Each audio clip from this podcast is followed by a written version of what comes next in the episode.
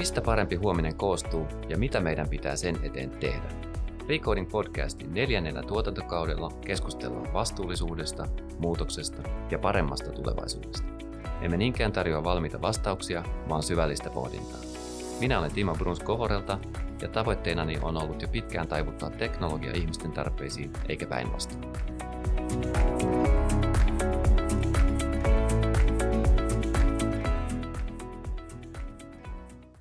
Tervetuloa mukaan Recording Podcastin neljänne kaudelle. Tämän avausjakson aihe on muutos ja resilienssi, ja keskustelumme tulee luovimaan aiheen ympärillä digitalisaatiota unohtamatta. Tämän avausjakson vieras ei osalle esittelyä kaipaa, mutta tässä sellainen kuitenkin pähkinänkuoressa. Alfreen on suomalainen professori tällä hetkellä innovaation, designin ja johdon professorina Syddansk-universiteetissa Tanskassa. Hän on useasti palkittu puhuja, muun muassa kansainvälisen Speakers 50 nousevia ajattelijoita listaavassa gurututkassa parinkin otteeseen valittu. Alf on lisäksi ansioitunut kirjailija, jonka viime vuonna ilmestynyttä kirjaa Innovation for the Fatigued on kehuttu hänen toistaiseksi tärkeimmäksi. Lämpimästi tervetuloa Alfreen. Kiitos paljon, mukava olla täällä.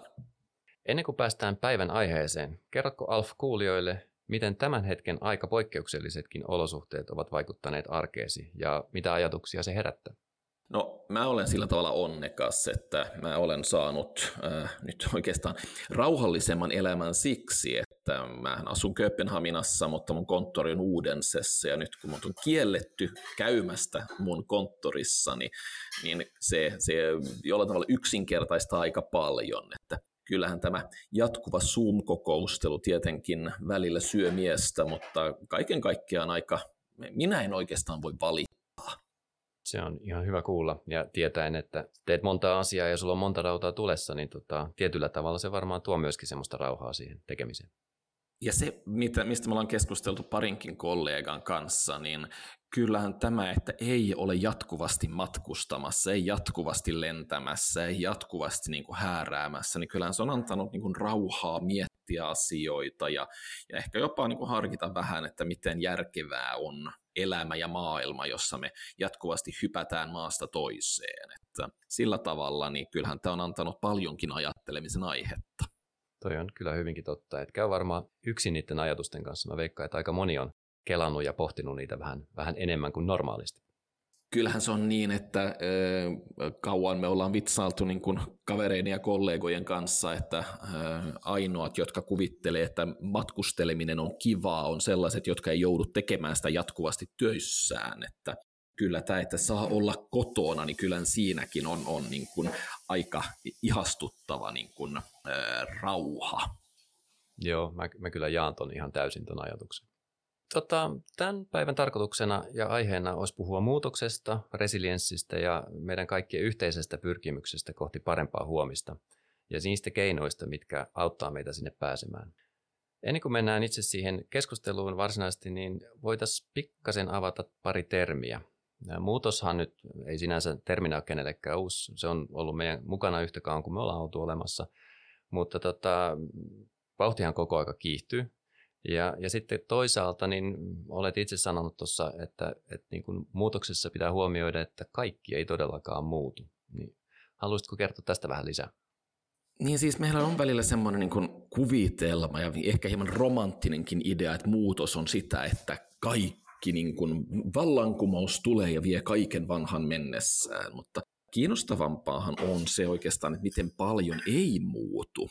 Nyttenkin me ollaan eletty läpi yhden suurimman mullistuksen, mitä maailmassa koskaan ollaan nähty, tämä pandemia siis, ja kyllähän me silti vielä tehdään aika samanlaisia asioita.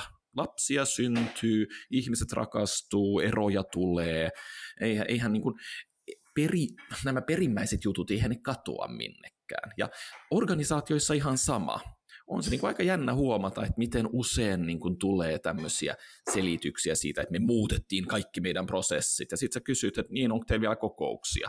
Öö, joo, joka maanantai, tiistai, keskiviikko, torstai ja perjantai. Et eihän nämä kokoukset on siirtynyt Zoomiin, mutta ne se jännittävin on silti se, että miten usein me ollaan kiinni tässä, että jokaisen kokouksen on oltava joko puoli tuntia tai kokonainen tunti. Miten tärkeää on, että työaika on yhdeksästä neljään tai mitä se nyt jokaisessa toimistossa onkaan, ja että miten kiinni me ollaan näissä rutiineissa. Ei, me, me muututaan paljon vähemmän kuin me kuvitellaan, että me muututaan. Nyt me ehkä tehdään vähän enemmän verkossa, mutta tekeminen, se on jäänyt hyvin pitkälti ihan samankaltaiseksi. Se on ihan totta. Ja, ja tuohon ehkä voisi lisätä sen verran, mä jostain kuulin, että ää, joku tukholmalaisen yrityksen toimitusjohtaja oli ilmoittanut, oliko se nyt viime vuonna elokuussa, että loppuvuonna ei tehdä enää yhtään muutosta, niin kaikki suurin piirtein taputti käsiään. Että se on myöskin ihmisillä semmoinen tarve olla siinä rutiinissa mukana ja, ja, ja se on tavallaan se vastapaino sille jatkuvalle muutokselle, että kaikki ei ole valmiit muuttumaan koko ajan. Ja tässä voi tehdä semmoisen nopean niin aasinsillan mun lempiaiheeseen niille innovaatioon, että kyllähän se on niin, kuin niin että moni organisaatio sano, sanoisi, että nyt ei innovoida vähän aikaa, niin kyllä sielläkin taputukset olisivat aika niin kuin, railakkaita. Asiat kuten muutos, innovaatio, etc., niin nehän saa voimansa siinä, että ne on jotain muuta. Me tarvitaan niitä, mutta me ei tarvita niitä jatkuvasti meillä on meidän organisaatiot, koska meistä on ihan mukava tietää, kenen kanssa me tehdään niin kuin sekä tänään että huomenna töitä, ja että me tiedetään suurin piirtein, missä meidän kahvikuppi, olisi se sitten virtuaalinen kahvikuppi tai aktuaalinen kahvikuppi, on. Että kyllä tässä niin kuin muutos romantiikassa niin unohtuu usein, miten tärkeä silti tietyn tyyppinen turvallisuus ja tunnettuus on organisaatioissa ja ihan yksilöillä. Hyvinkin totta, joo. Palataan siihen, siihen muutokseen ja palataan myöskin tuohon mainitsemaasi innovaatio hetken kuluttua pikkasen lisää, mutta oli toinenkin termi, joka voitaisiin nopeasti kysyä tai sä voisit määritellä sen, että mitä se sinulle tarkoittaa, eli resilienssi. Sehän on sanana hyvin muodikas, se on, tarkoittaa monta asiaa monelle ihmiselle, mutta miten se tässä kontekstissa sulle tarkoittaa? Tämä on jännä, jännä niin kuin, koska olen miettinyt resilienssiä aika paljon viime aikoina. Siis käsitehän niin kuin nousee ja, ja se, on, se on vähän jännä, koska sitä on niin vaikea niin kuin kääntää ää, suomeksi. Se nousee psykologiasta ja nousi siis terminä, ää, koska me ottiin ymmärtää, että miksi tietyt ihmiset ovat niin paljon parempia kuin muut hanskaamaan ää, hankaliakin asioita, ää, pystyy ottamaan turpiinsa ilman, että he, he niin kuin ajautuu masennukseen tai, tai niin kuin toim- tekemättömyyteen. Ja tämä on ihan hyvä termi psykologiassa ja näin. Mutta nythän resilienssiä etsitään joka paikassa. Mun hyvä kaverini Nikola on urbaanin resilienssin proffa. Puhutaan paljon organisatorisesta resilienssistä. Me halutaan niin resilienttiä yrityksiä. Ja mä pelkään, että tämä niin kuin jatkuva niin kuin etsiminen sille, että meillä niin kuin olisi resilienssiä ihan joka paikassa – niin siinä on myös ongelmansa. Siinä on se, sitä, että me, me halutaan rakentaa itsellemme tämmöistä loputonta turvaa resilienssikäsitteen kautta. Ja juuri siitä syystä on tärkeää niin keskustella, että mitä resilienssi oikein on. Mun on vaikeasta määritellä niin organisatorista resilienssiä, koska osittain se on sitä, että tietää mitä tekee, Osittain se on sitä, että pystyy oppimaan ja muuttumaan. Osittain se on sitä, että sulla vaan on hyviä tyyppejä, jotka, jotka niin kuin ovat kykeneviä ää, niin kuin, ää, sekä pysymään lujina että muuttumaan kuin vesi. Tämä termi on kyllä paljon hankalampi kuin me kuvitellaan. On, ja, ja varsinkin kun sitä liikaa tarjotaan jo, joka paikkaan, niin kuin itse sanoit, niin se on, se on vähän, että jos jos ei ole muuta kuin vasara, niin kaikki näyttää naulalta. Eli jos siitä resilienssiä, sillä yritetään vastata kaikkiin kysymyksiin silloinkin, kun se ei ole ehkä se paras työkalu siihen, niin sitten olla, ollaan menossa jo vähän väärään suuntaan. Niin, ja sitten täytyy myös niin kuin, niin nähdä, että tämähän on meidän niin kuin, yritys luoda itsellemme turvaa että me niin kuin, äh, etsitään sieltä just jotain tämmöistä ihastuttavan, äh, rauhallista ja, ja jotain, mikä tekee tämän niin kuin hankalan tilanteen, tämän pandemian jotenkin niin kuin siedettävämmäksi. Ja se meille suotakoon. Totta kai ihmisten pitäisi saada niin kuin etsiä turvaa ja näin. Mutta jos tästä etsimisestä tulee niin kuin itse tarkoitus ja, ja resilienssistä tulee taikakalu, silloin meillä on ongelma. Et me tarvitaan kyllä keskustelua resilienssistä, mutta sen täytyy olla aikuinen keskustelu, jossa niin kuin oikeasti katsotaan myös resilienssin potentiaaliset ongelmat. Mm, eli niin kuin laittaa se oikeaan perspektiiviin ja se, luoda sille se oikea, oikea merkitys, eikä etsiä tai miettiä, että se on vastaus kaikkeen. Ja juuri tämä, että me, me Nikolan kanssa, siis tämä urbaanin resilienssin proffan kanssa just keskusteltiin, että tässähän on se, se idea, resilienssin idean pitää olla, erään tyyppi, olla erääntyyppinen kimmoisuus.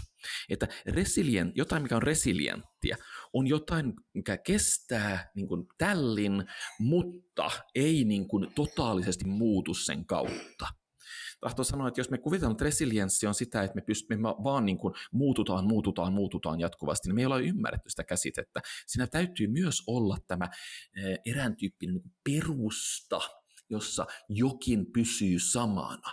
Koska eihän, eihän resilienssi ihmisissäkään ole se, sitä, että me otetaan niin kuin turpiimme ja sitten me vaan niin kuin täysin muutetaan meidän identiteettiä. Päinvastoin, resilientti ihminen tietää kuka on, tietää mikä on hänelle tärkeää, tietää niin kuin, mikä hänen tarkoitus elämässä on. Ja, ja nämä osat voi välillä kadota, jos me tehdään resilienssistä vaan tämmöinen kikka kolmonen, jonka kautta me aletaan puhua niin kuin just ketteryydestä ja muutosvoimista, etc. Ihan, ihan samaa mieltä.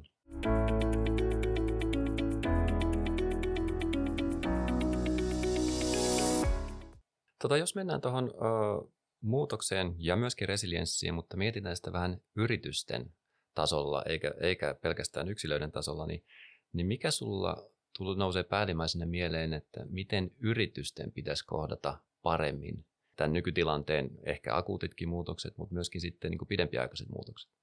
Tässä on, on niin kuin monta eri tasoa. Että yhdellä, yhdellä hyvin niin kuin käytännön tasolla niin resilienssina täytyy olla sitä, että organisaatio ei saa olla niin jäykkä, ettei se pysty nopeasti reagoimaan uusiin tilanteisiin tässä me nähdään, niin kuin, että suuryritykset ovat välillä niin kuin sen verran niin kuin kiinni prosesseissaan ja niistä on tullut niin hitaita ja vähän kömpelöitä monien tasojensa kautta ja hierarkioidensa kautta, että eivät he pysty nopeasti oikeastaan tekemään mitään. Että kestää niin kuin viikon saada edes kokouskasaan ja sehän on yksi osa sitä, että tähän niin kuin on helppo niin kuin jotenkin ymmärtää. Mutta sitten tulee semmoinen vähän enemmän makrotaso tai jopa metataso, että osan resilienssi on myös sitä, että on miettinyt potentiaalisia muutoksia ja, ja tapahtumia jo ennen kuin ne tapahtuu. Ennen koko tätä kriisiä ja pandemiaa, niin mähän kiersin aika paljon yrityksissä ja puhuin niin kuin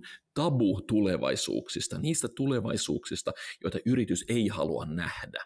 Ja sanon, että tärkeintähän on, että ennen kaikkea niin ylin johto, mutta myös niin organisaatio kokonaisuudessaan on harkinnut, mikä on pahin, jota voi tapahtua. Ää, mitä tapahtuu, jos meidän tuotteemme, niin kuin täys, kukaan ei enää sitä halua. Mitä tapahtuu, jos poliittinen tilanne muuttuu niin, että meidän organisaatio ei pysty toimimaan. Mä en koskaan, tai kyllä joskus jopa mainitsin niin kuin pandemian, mutta vaan niin kuin sivulauseessa, että se oli ikävä tietenkin, tietenkin, että mä en koskaan kirjoittanut pandemioista tässä kontekstista silloin. Mutta mä tein tätä, koska mä haluaisin sanoa organisaatioille, resilienssi on myös sitä, että sä oot harkinnut, okei, okay, miten me toimitaan, jos meidän tulot no, menee nollaan kolmeksi kuukaudeksi, niin kuin esimerkiksi monet ravintolat on joutunut tässä viime aikoina miettimään. Koska jos me ollaan mietitty se jo, jos siitä on tullut osa meidän tapa ajatella, jos me ollaan jo käyty se läpi mielessämme, me ollaan parempia ja nopeampi toimintaan silloin, kun tätä aidosti tarvitaan.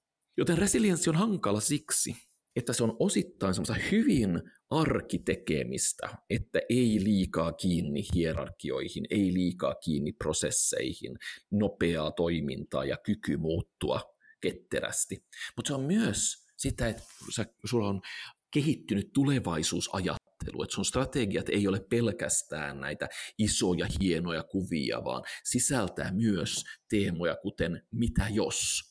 Koska jos tämä kriisi on meille jotain opettanut, tai jos on pitänyt meille jotain opettaa, niin onhan se se, että mahdoton on mahdotonta vaan kunnes siitä tulee ihan tavallista arkea. Kuulostahan se täysin mahdottomalta, että koko maailma sulkisi itsensä. Mentäisi kaikki poteroihimme pariksi kuukaudeksi. kunnes se ei ollut käsittämätöntä eikä mahdotonta, vaan ihan niin kuin normijuttu. Huomisesta lähtien, jos mä haluan mennä kahvilaan Tanskaan, mulla täytyy olla siis kasvosuojus päällä, kun menen sinne, sekä kun mä liikun siellä kahvilassa. Mutta täytyy olla kasvosuojus päällä, jos menen kahvilassa vessaan. Puoli vuotta sitten tämä olisi ollut täysin niin kuin käsittämätön ajatus. Nyt se on vaan tämmöistä, että mm, missäköhän mun naamari on. Mm. Se on uusi normaali, mihin me ollaan kaikki totuttu ja, ja, ja sehän on osittain, osittain ehkä tulee annettuna lainsäädännön mukana, mutta osittain se on myöskin yksilöiden henkilökohtainen vastuu, että jos me halutaan tämä tilanne parempaan suuntaan, niin me toimitaan oikealla tavalla, vaikka se olisi hyvin erilaista kuin meidän aikaisempi toimiminen. Just tästä syystä voi sanoa, että ehkä tämä on ollut erinomainen resilienssin harjoituskierros. Mutta tässä näkyy myös se niin kuin, äh, riski resilienssiajattelussa, että nyt aika moni niistä yritysjohtajista, jonka kanssa mä puhun, niin nyt niillä on tosi hienot pandemiastrategiat ja puhuu kova, kovasti ja, ja usein aika, aika niin kuin polleasti siitä, että mitä nyt he ovat kehittäneet resilienssiä, mitä tulee pandemiaan. Ja sitten mä kysyn jostain muusta potentiaalisesta niin kuin, asiasta tai, tai teknologiasta tai muuta sitä disruptiosta, joka voi tulla ja sekoittaa pakan. Ja mä, et, joo, niin joo, olette miettineet, mitä tapahtuu, jos esimerkiksi ää, Venäjä julistaa sodan. Ja, ja sitten katsoo, mutta ei, ei, sitä, ei sitä voi tapahtua. Mä sanoin, että puoli vuotta sitten pandemia ei voinut tapahtua. Että se, mikä voi tapahtua, se muuttuu koko ajan. Ja nyt on tärkeää, että me ei jäädä kiinni liikaa tämmöiseen niin kuin pandemiasuunnitteluun, että me kuvitellaan, että resilienssi on vaan sitä, että me ymmärretään, miten me hanskataan yhtä pandemiaa. Resilienssi on sitä, että me pystytään myös hanskaamaan, kun tulee se seuraava yllättävä juttu, se seuraava tänään täysin mahdottomalta vaikuttava juttu että me ihmiset ei opita kovin hyvin. Me ollaan oikeastaan aika heikkoja, mitä tulee oppimiseen. Nyt me ollaan opittu yksi juttu, me ollaan opittu virus ja, ja miten pestä käsiä ja miten käyttää kasvosuojain. Mutta ollaanko me opittu se oikea juttu tästä pandemiasta, joka on siis se, että välillä mahdottomasta tulee täysin mahdollista. Toi pahimman kautta ajatteleminen ja itse asiassa toi niin kuin harjoituskierros, niin, niin se resonoi kyllä. Mä, mä tota, mietin tuossa äsken, että, että vaikka onkin globaali pandemia ja oikeasti tässä on niin kuin puhutaan isoista asioista, niin tämä on tämän hetken akuutti tilanne, mikä tulee muuttumaan, mutta sitten se ei ole ainoa ongelma, mikä meillä on, ja meillä on itse asiassa paljon isompiakin ongelmia. Me, jos me puhutaan niin kuin kokonaisuutena ilmastonmuutoksesta, niin siinähän tämä mm-hmm. pandemiakin on vielä niin kuin sivulause tai sivujuonne siihen verrattuna, että, että meidän pitää muuttua yksilöinä joo, mutta myöskin yrityksinä aika radikaalisti, että me päästään edes yrittämään vastaamaan niihin kysymyksiin ja ratkomaan niitä asioita, mitkä tosiasiassa tulee jatkossa pakosta eteen. Kyllä, kyllä. Ja tässä on, on ehkä myös se, mikä niin kuin, tavallaan me, me ollaan opittu jotain, mutta tavallaan niin tämä pandemia on ollut sillä tavalla niin kuin, reilu, että me ollaan kaikki otettu turpiimme vähän samalla tavalla tahtoo sanoa, että koko maailma niin kuin koki tämän, ei nyt ihan identtisellä tavalla, mutta se, se niin kuin ei, ei virus niin kuin koulutusta katso eikä yhteiskunnallista asemaa kovinkaan paljon. Et, äh, täytyy muistaa, että useinhan tämmöiset dis, suuret disruptiot, ne joissa pitäisi kehittää, joita varten pitäisi kehittää resilienssiä, niin hän, niin hän iskee paljon tarkemmin. Et se, sen klassinen esimerkki on tietenkin, että valokuvaajat, kun digikamerat tulivat, niin valokuvaajat vaan nauroja totesi, että ei noista leluista koskaan tule yhtikäs mitään. Ja mä muistan, kun mä haastattelin niin kuin ammattikuvaajia silloin, ja ne selitti hyvin, niin kuin, vähän niin kuin lapselle selitetään, että minkä takia digikameroista ei koskaan niin kuin, tule sellaisia, että ammattilainen niitä käyttäisi. Ja sitten ne vaan kehittyi, ne penteleen koneet, ja yhtäkkiä niin huomattiinkin, että ne oli monessa paljon parempia ja, ja toisissa asioissa yhtä hyviä. Ja tänään on vaikea löytää valokuvaajaa, joka käyttää niin kuin analogista teknologiaa. Tässä oli se, että ne vastusti tätä muutosta siksi, että se, heillä oli kykyjä ja osaamista ja kokemusta, jotka ei niin kuin, toiminut siinä digitaalisessa kentässä, vaan joka oli hyvin sidottu siihen analogiseen teknologiaan, ja nyt on helppo näin pandemian aikana kuvitella, että no joo, kaikki seuraavatkin niin kuin ravistukset tulee olemaan semmoisia, että ne niin kuin iskee tämmöisellä globaalilla aika, aika niin kuin tasa-arvoisella tavalla. Mutta se seuraava tälli voikin olla esimerkiksi, että joku fiksu opiskelija keksii, että miten ohjelmoida tekoäly, joka opettaa paljon paremmin kuin professori, ja yhtäkkiä mun duuni lähtee alta. Tämä on mulle käsittämätön ajatus. En mä koskaan niin voisi kuvitella, että tekoäly voisi olla yhtä hyvä kuin minä tietenkään. Koska me aina kuvitellaan, että me ollaan ne parhaat siinä, mitä me tehdään. Toimittajat kuvittelee, että ei, heitä aina tarvitaan, professorit samaten, konsultit ehdottomasti ja toimitusjohtajat aina. Mutta voi kun voikin tulla asioista, joka tekee meistä yhtä turhia kuin niistä niin kuin analogisista valokuvaajista. Ja tämän hyväksyminen, tämän kortin katsominen on paljon tuskallisempaa kuin se, että mietitään, että mitä jos tulee niin kuin pandemian seuraava aalto, koska se iskee meidän identiteettiin. Ja se, että me sallitaan tämä isku, että me otetaan niin kuin metaforiset turpiimme jo ennen kuin se paha juttu tapahtuu. Tämä on resilienssissä äärettömän tärkeää. Toi on todella, todella hyvä pointti ja, ja juuri näin. Ehkä se, se muutos, se se ei ole sitä asioihin reagoimista, vaan se pitäisi olla ennakkoon miettimistä ja suunnittelemista ja sitä kautta oltaisiin jo vähän niin kuin lähtövalmiina siihen, kun se tulee. Joskus skenaariot ei tapahdu, joskus ne ei vaan toteudu, mutta, mutta ei se varmaan hukkaa heitetty aikaa, että niitä miettii. Niin, miten usein sä mietit sitä, että ää, sä ehkä olet tulevaisuudessa turha ja työtön?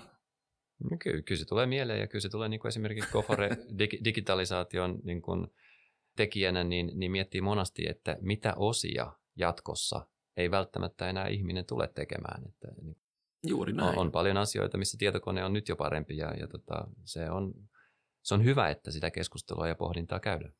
Ja tämähän on vain yksi osa, siis se on helppo niin tehdä, tehdä näitä pointteja ja linkittää se digitalisaatioon, mutta äh, jos nyt katsoo esimerkiksi, mainitsit tätä ekologista kriisiä ja, ja näin, niin kyllähän, mä, mä katsoin jännittävää kyllä, että miten, mitkä niin kuin kaupungit Yhdysvalloissa voivat aika äkkiäkin olla semmoisia, että niissä ei kerta kaikkiaan voi asua, jos esimerkiksi vesipinta nousee ja näin. Ja onhan se yksi asia niin miettiä, että ai hitto, mun ehkä täytyy löytää uusi duuni. Ja toinen miettiä, mun täytyy jättää se kaupunki, joka mä, on ainoa kaupunki, jonka mä tunnen. Ja luoja tietää, minkälainen talous tulee, jos esimerkiksi New York tai Helsinki ää, ei enää ole olemassakaan. Et näähän on, on semmoisia oikeasti niinku ravistelevia juttuja, jotka ei ole vaan sitä, että niin, niin ehkä joku tekoäly tekee jotain minua paremmin. Mit, mitä mä teen, jos, jos niinku yliopisto on veden alla? Se on helkkarin vaikeaa niin kuin skubata ää, niin kuin toimistolle. Totta. Tai no, jo tulee vähän teknisempi laji siitä ainakin. Ja si- siitä todella, no onhan se tietenkin erään tyyppinen niin kuin, ää, poikaunelma, että saisi mennä töihin niin kuin sukellusveneellä, mutta mä epäilen, että siinä menisi kyllä mun yksikön budjetti aika äkkiä niin kuin, ää, kuralle, jos pitäisi keksiä tämmöisiä teknologioita.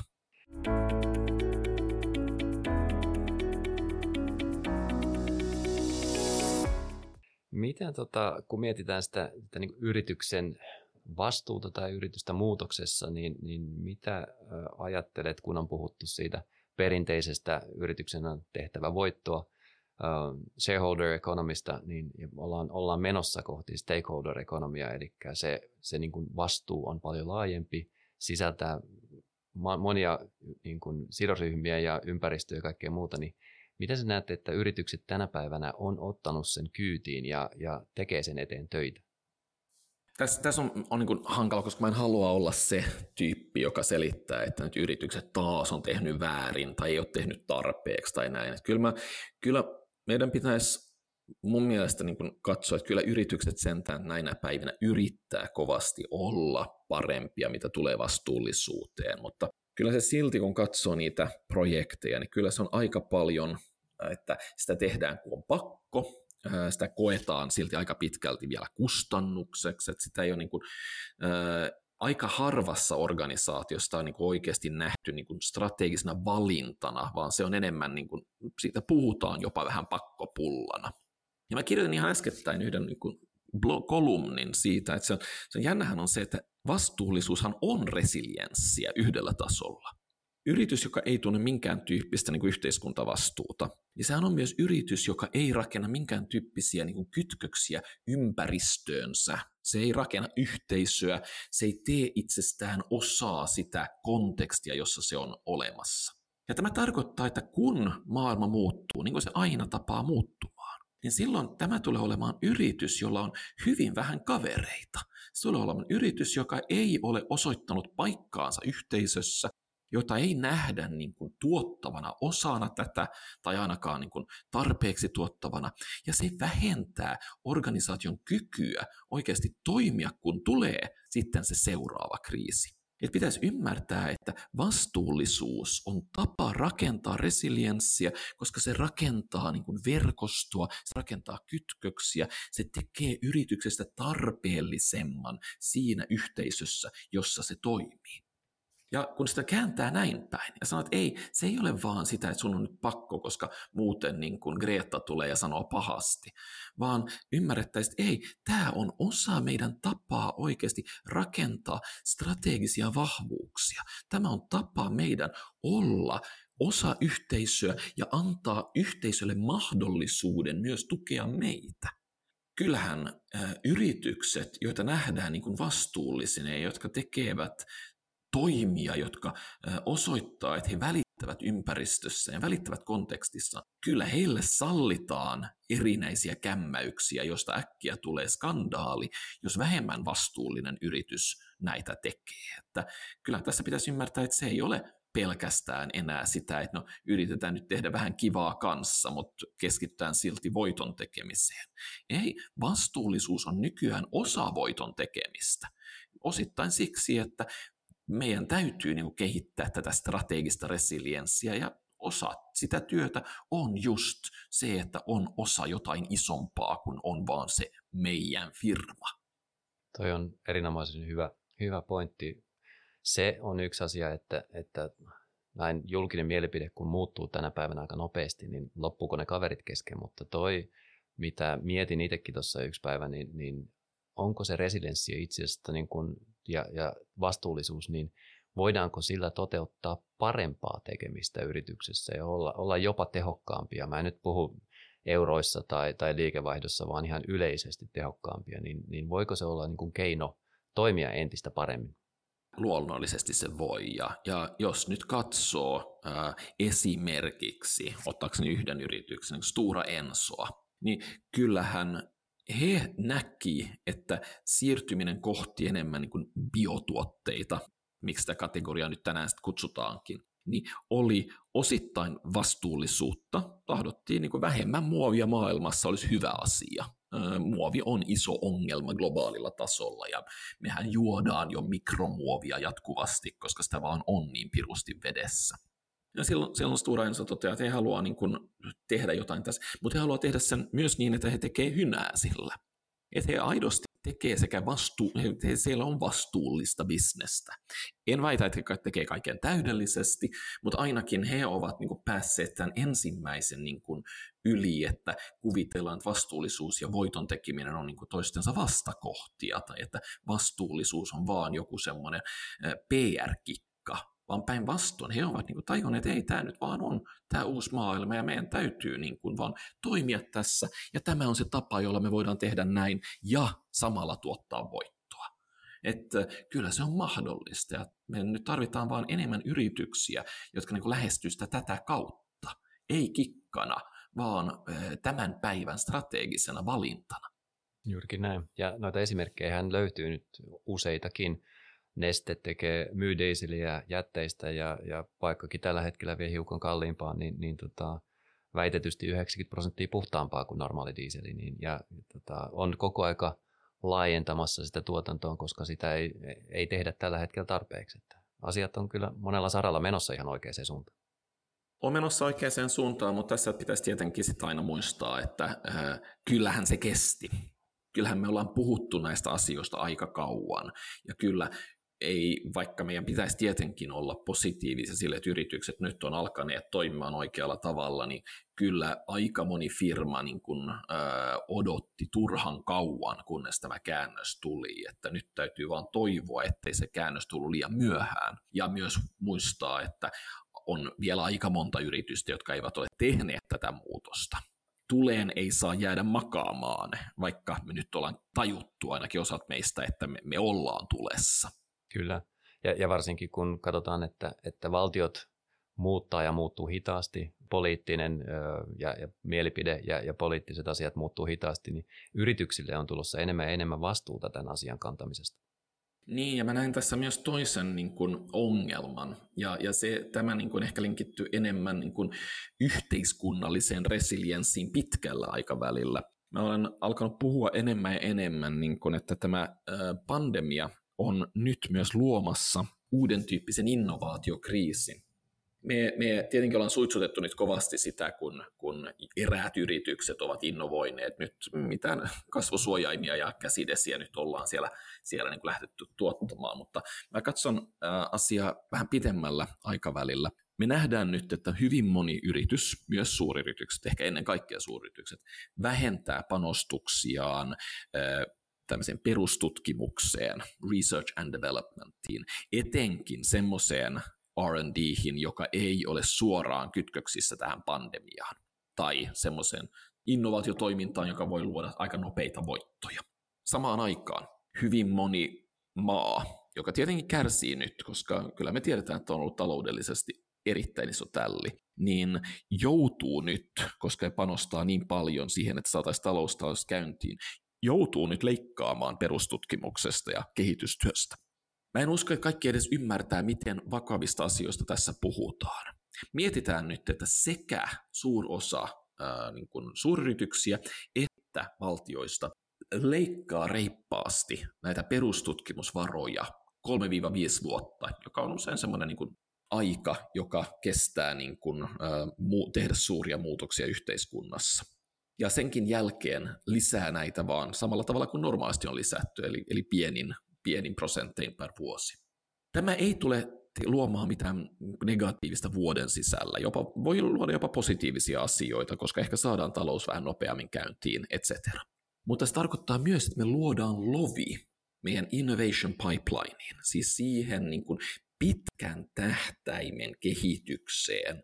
Siis moni niistä asioista, kun me tänään nähdään esimerkiksi digitalisaatiota, digitalisaatiossa, nehän olisi ollut mahdottomia, jos ei muun muassa Yhdysvaltoissa panostaneet täysin akateemiseen tutkimukseen, mitä tuli niin kuin tietoverkkoihin. Siellä panostettiin kymmeniä, 50 vuotta sitten, 60 vuotta sitten, panostettiin suuria summia siihen, että perustutkimukseen, mitä tuli verkostoteknologiaan. Ja tänään me nähdään ne positiiviset signaalit siitä. Tänään me nähdään ne, ne mitä kaikkea me ollaankaan hyödytty internetistä, digitalisaatiosta ja näin poispäin. Nimenomaan.